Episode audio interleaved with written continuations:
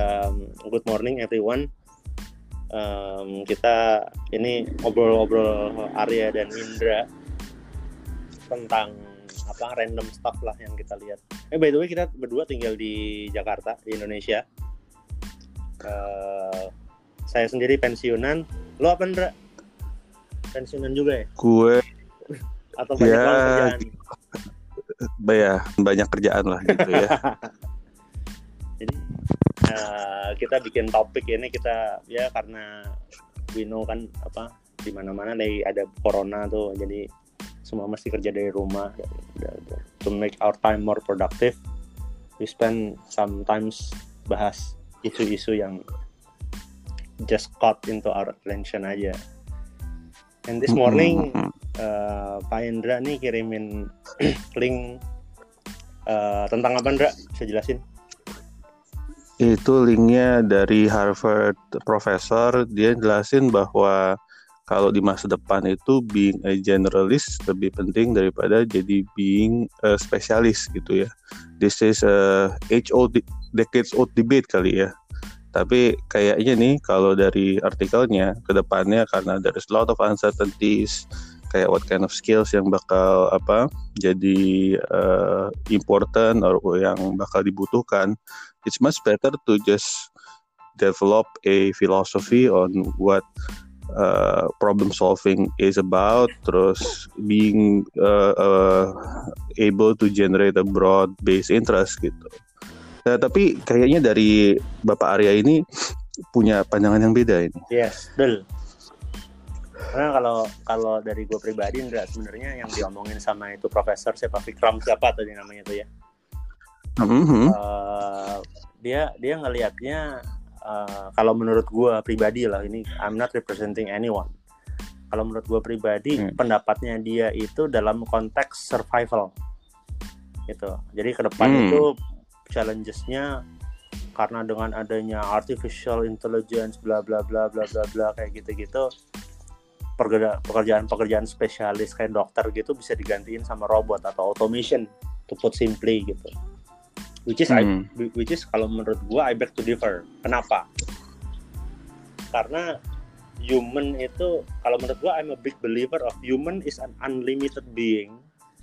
Being limited by the limitation they held in their mind. Itu aja. Hmm. gitu. Jadi sebenarnya apakah human can you know expand faster greater than machine obviously can. We just don't know how gitu aja. Kalau di research itu mungkin uh, I've read some some papers juga tentang apa fungsi otak manusia gitu ya. Baru otak loh belum fungsi yang lainnya fungsi otak manusia itu baru digunakan sekitar maybe about 15 to 20% of its full capacity. Whether human being can utilize more than that no one knows gitu nah actually Hmm. dolphin can use even more gitu. Dolphin can use about 40% of their intellectual capacity. Itu itu dari dari beberapa papers yang gue baca gitu. So jadi kalau misalkan tadi si profesornya berpendapat bahwa ke depan itu generalis lebih dibutuhkan buat gue baca artikel kayak gitu itu cuma nunjukin bahwa this professor udah give up.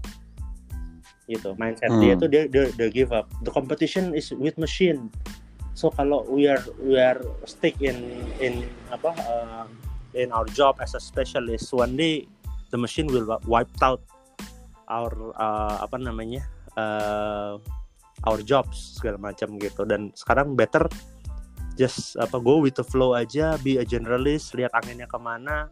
Lebih kayak gitu gua ngelihatnya uh, tulisannya dia gitu.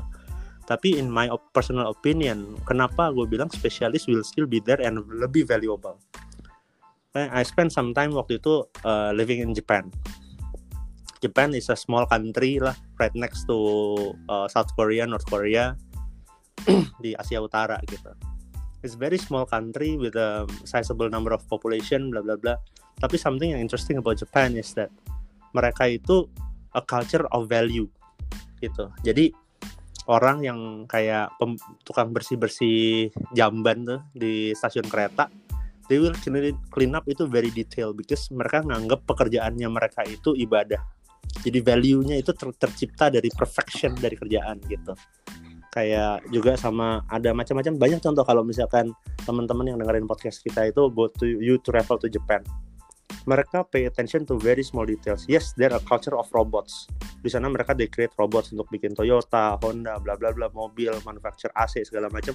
They use robots to to ease their their their daily life dalam kerjaan. Ya, yeah, they leverage robots, they leverage artificial intelligence. Tapi yang pasti utamanya adalah manusia itu yang di aim adalah perfection. Kalau robot cuma bisa berulang-ulang doang, tapi kalau manusia bisa berkembang terus gitu. Mungkin artificial intelligence one day bisa catch up tuh sama kemampuan apa uh, improvement manusia gitu. Tapi kalau menurut gua pribadi Nindra, hmm? nih uh, yang namanya manusia itu pengembangannya kita nggak even belum even touch the surface sekarang menurut gua ya, menurut gua pribadi.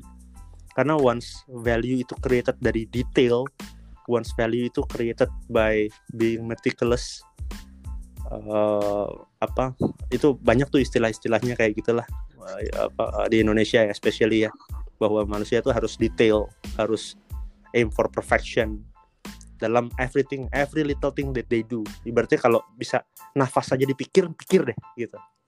Itu value-nya kalau menurut gue lebih tinggi daripada simply automation gitu. Your thoughts?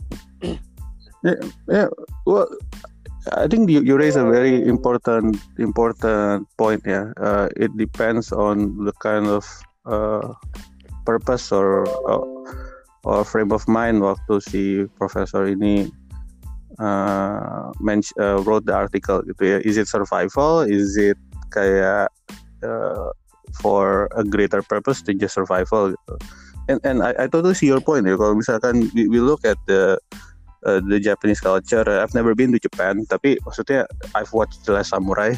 If if that's any analogy. Oh, there is, there is. There is. yeah, yeah, yeah, yeah. yeah. Quite quite similar to that lah. Intinya esensinya mirip. Nah.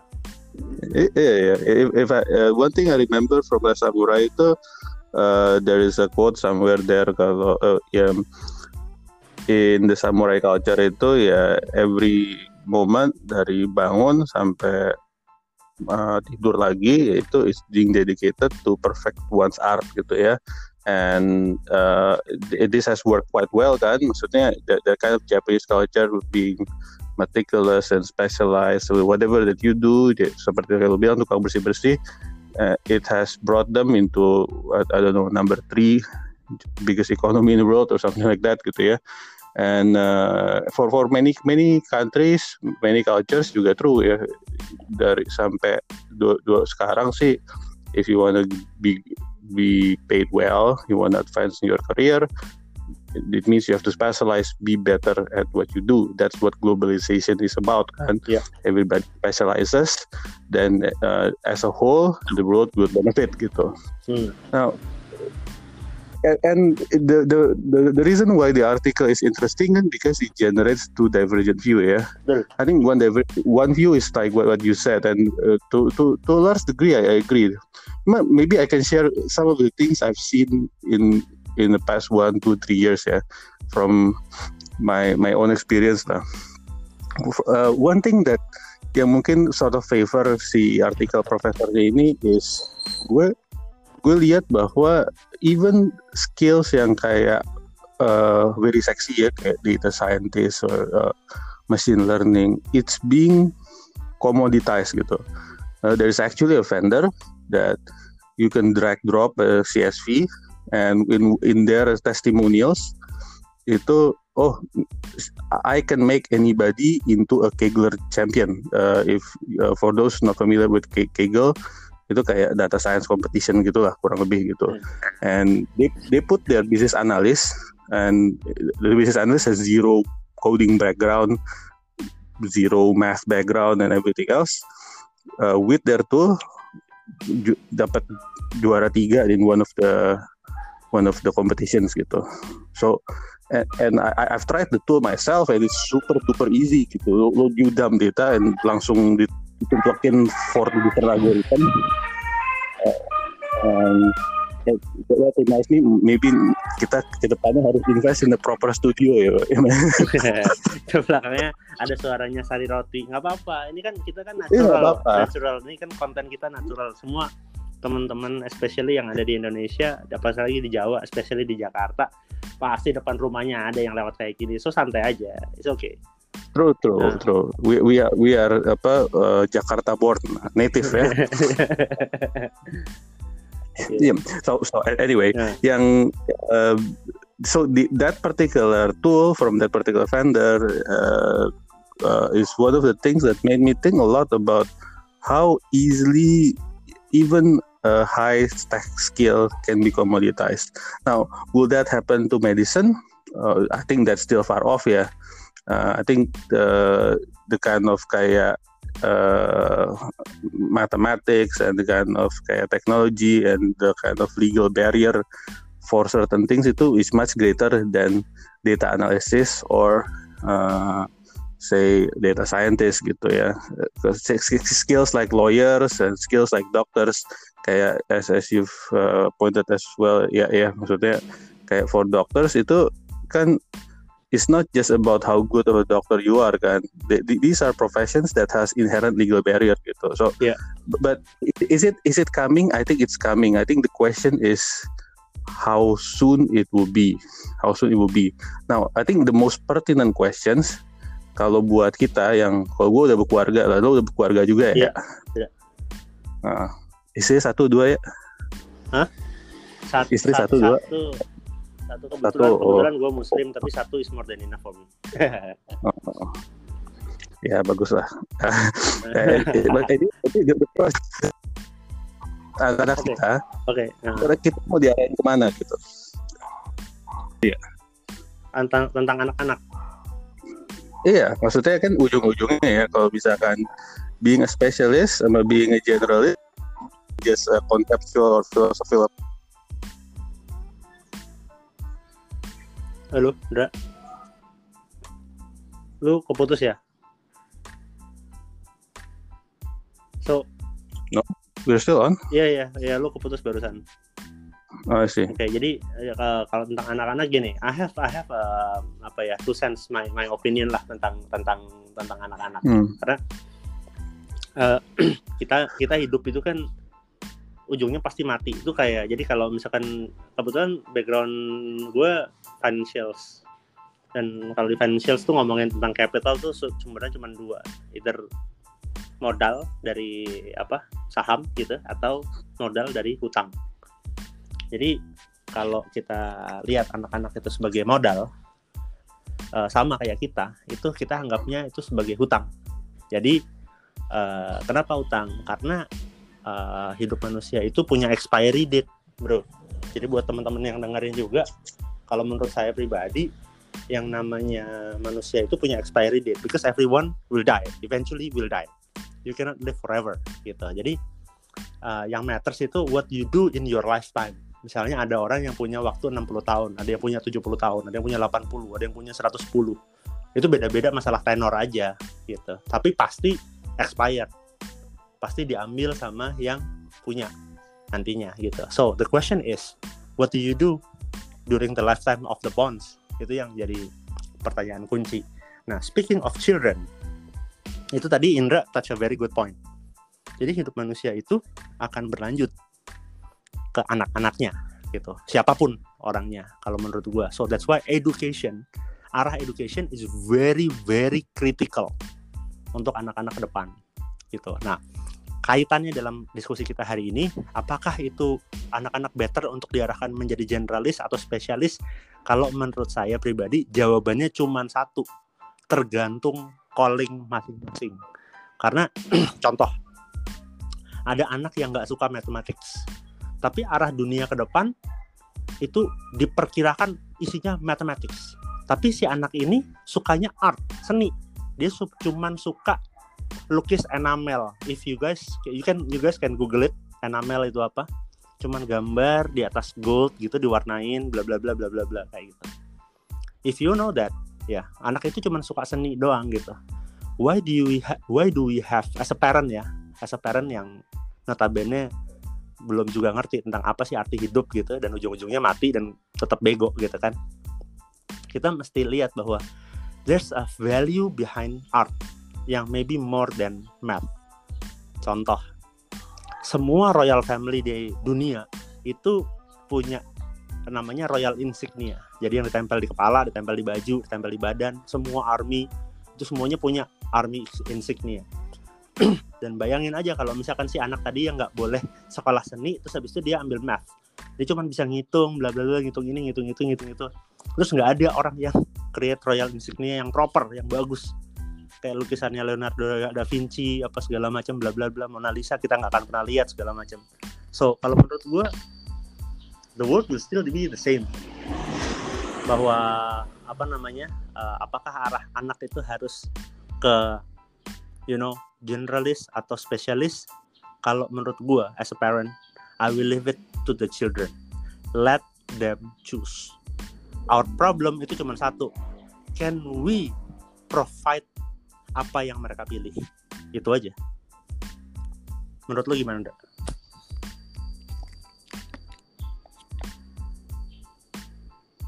Halo, Indra.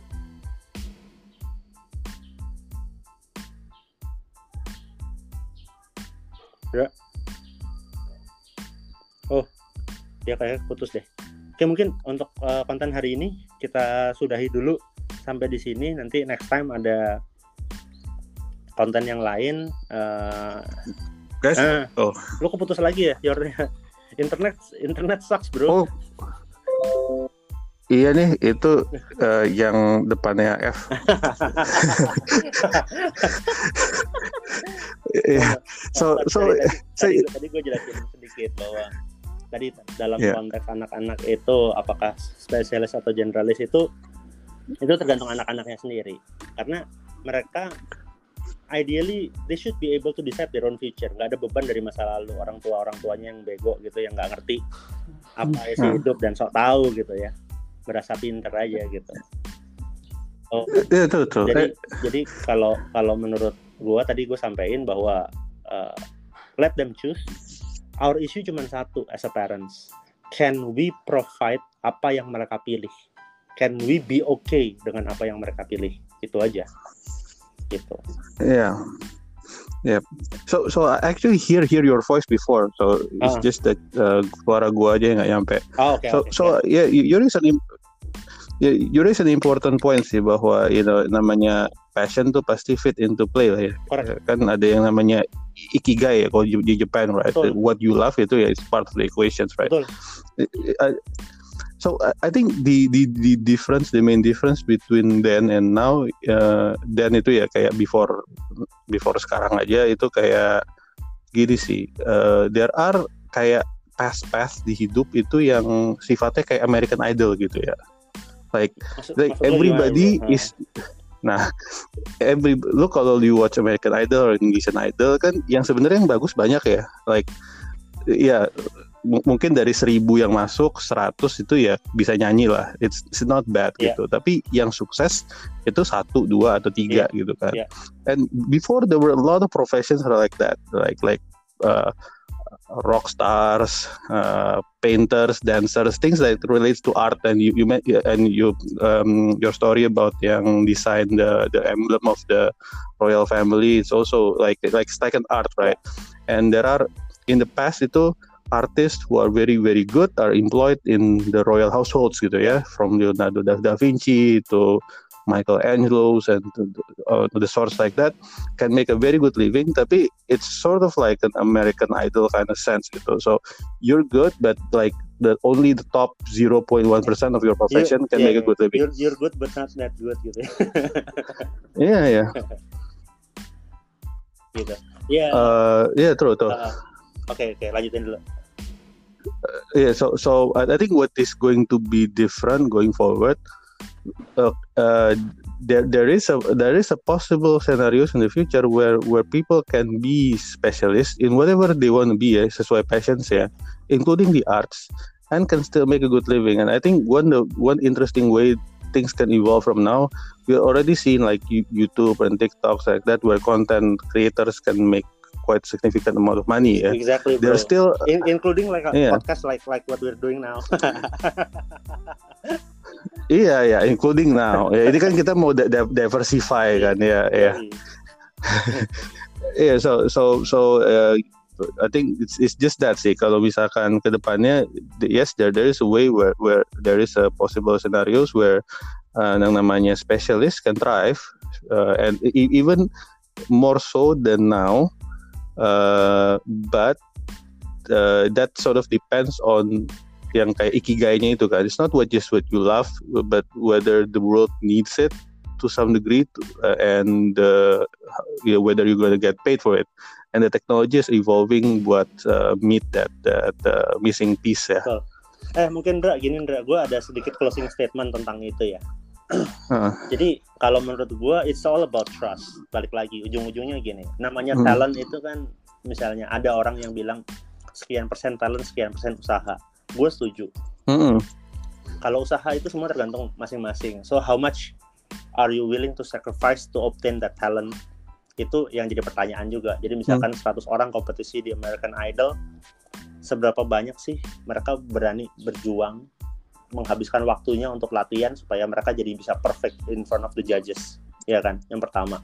Hmm. Yang kedua kalau ngomongin masalah talent, yang God given talent, itu kalau menurut gue balik lagi ke trust. Artinya gini, Hmm. if the if God give you a talent in doing something yang kebetulan you love, itu how can He trust you that you will help and improve your talent even further? How much are you willing to pay to improve your talent gitu?